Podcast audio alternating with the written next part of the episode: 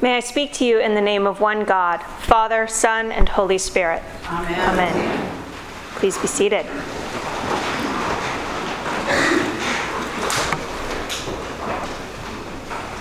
Is the microphone on? I want to make sure. Okay.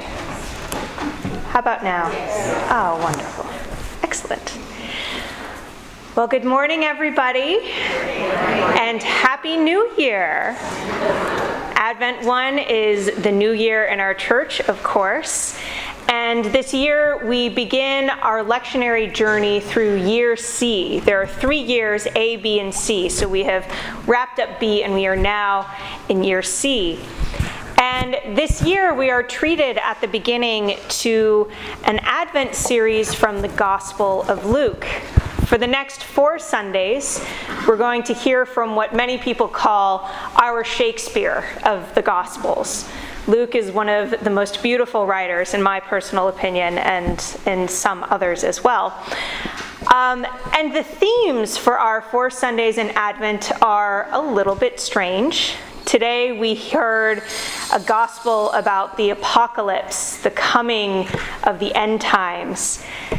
The next two weeks, so for Advent 2 and Advent 3, we're going to hear about John the Baptist, who was our great biblical wanderer, one of them. And then finally, on Advent 4, we'll hear the story of Elizabeth and Mary and the Magnificat, that beautiful piece that Mary sings when she finds out that she is to bear Jesus. And of course, now that we're oriented to where we are in our church world, we should also orient ourselves to where we are in the world world. Christmas cheer has started. It is here. Perhaps you put up your tree over the weekend. The stores have shoved aside the Thanksgiving canned pumpkin replaced it all with candy canes, powdered sugar, and gingerbread mix. Black Friday, Cyber Monday, and Giving Tuesday have come and gone. So all of your Christmas shopping and charitable giving has been taken care of, right?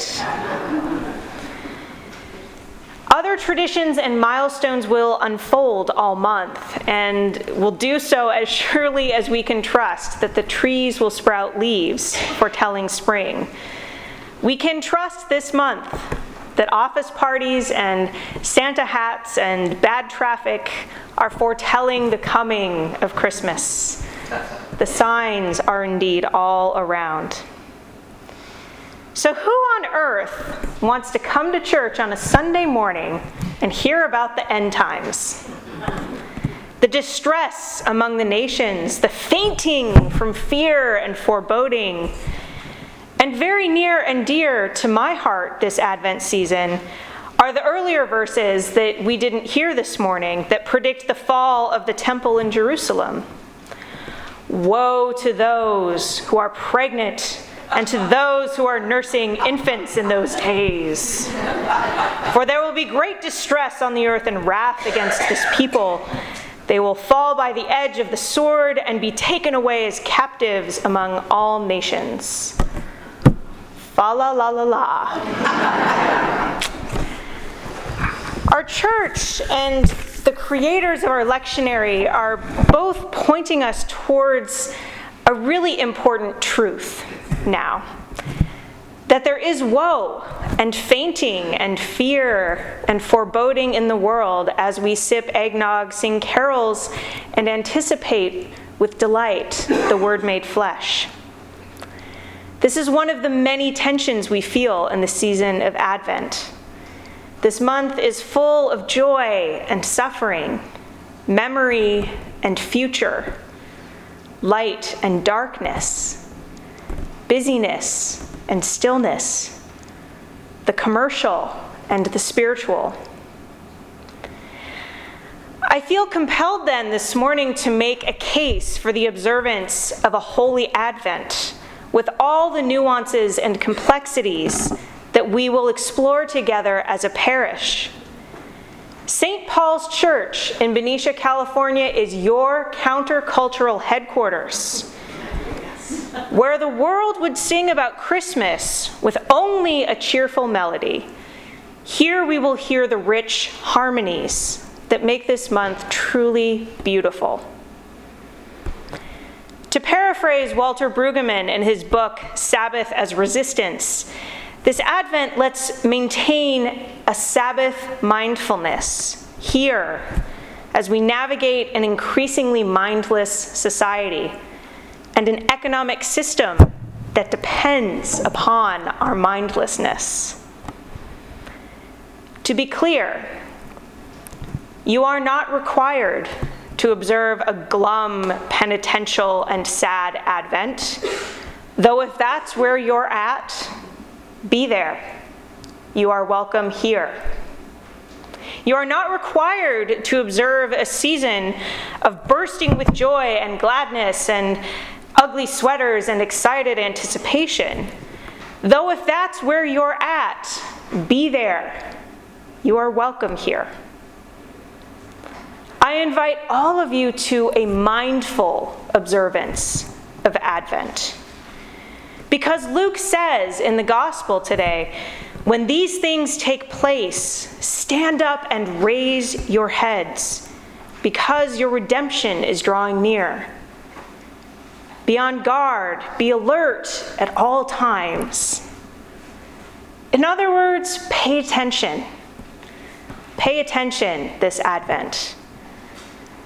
You do you, but also employ yourself as a neutral observer and see where you lie on the spectrum of these tensions that are inherent in Advent. Are you dwelling in memory or anticipating the future? Do you gravitate towards the light or the dark?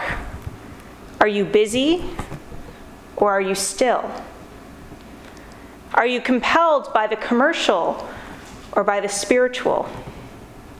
And please hear, there is no right answer to these questions, even that last one. These tensions are not inherently good or evil, right or wrong. This is not a call to act or to feel or to be a certain way, but an invitation of awareness to your actions, your being, and your feelings. Are some specific invitations I'd like to make to help you heighten your awareness of Advent this season, and you will hear about them again at the announcements. December 7th is our Sierra Service Project Chili Dinner. It's a night where you can experience the contradiction of warmth and hospitality and coziness on a cold night. If you so desire, you can participate in our Giving Tree ministry, which is up in our parish hall now and will be. This is a way for you to express your joy and your generosity this season. On December 21st, we have our Blue Christmas service. It's a place for the stillness and the grief and the quiet you might feel and you might need at this season. We're also doing multi generational projects every week after church in Advent. It's a time of connection with one another over crafts and traditions of the season. And finally, I'd like to leave you with a parting analogy that I found to be extremely helpful in my understanding of the complexity of Advent and indeed the nature of Christian hope in the kingdom of God that has not yet come. It was written years ago by Oscar Cullmann, and I believe it still holds up.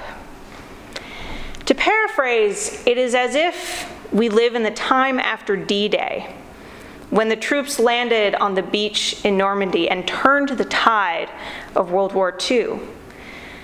Victory was all but assured, but all knew that before then there would be distress, fainting, fear, foreboding, and death. Yet many felt the intense joy of giving all of their strength and their lives to a cause that they knew would prevail.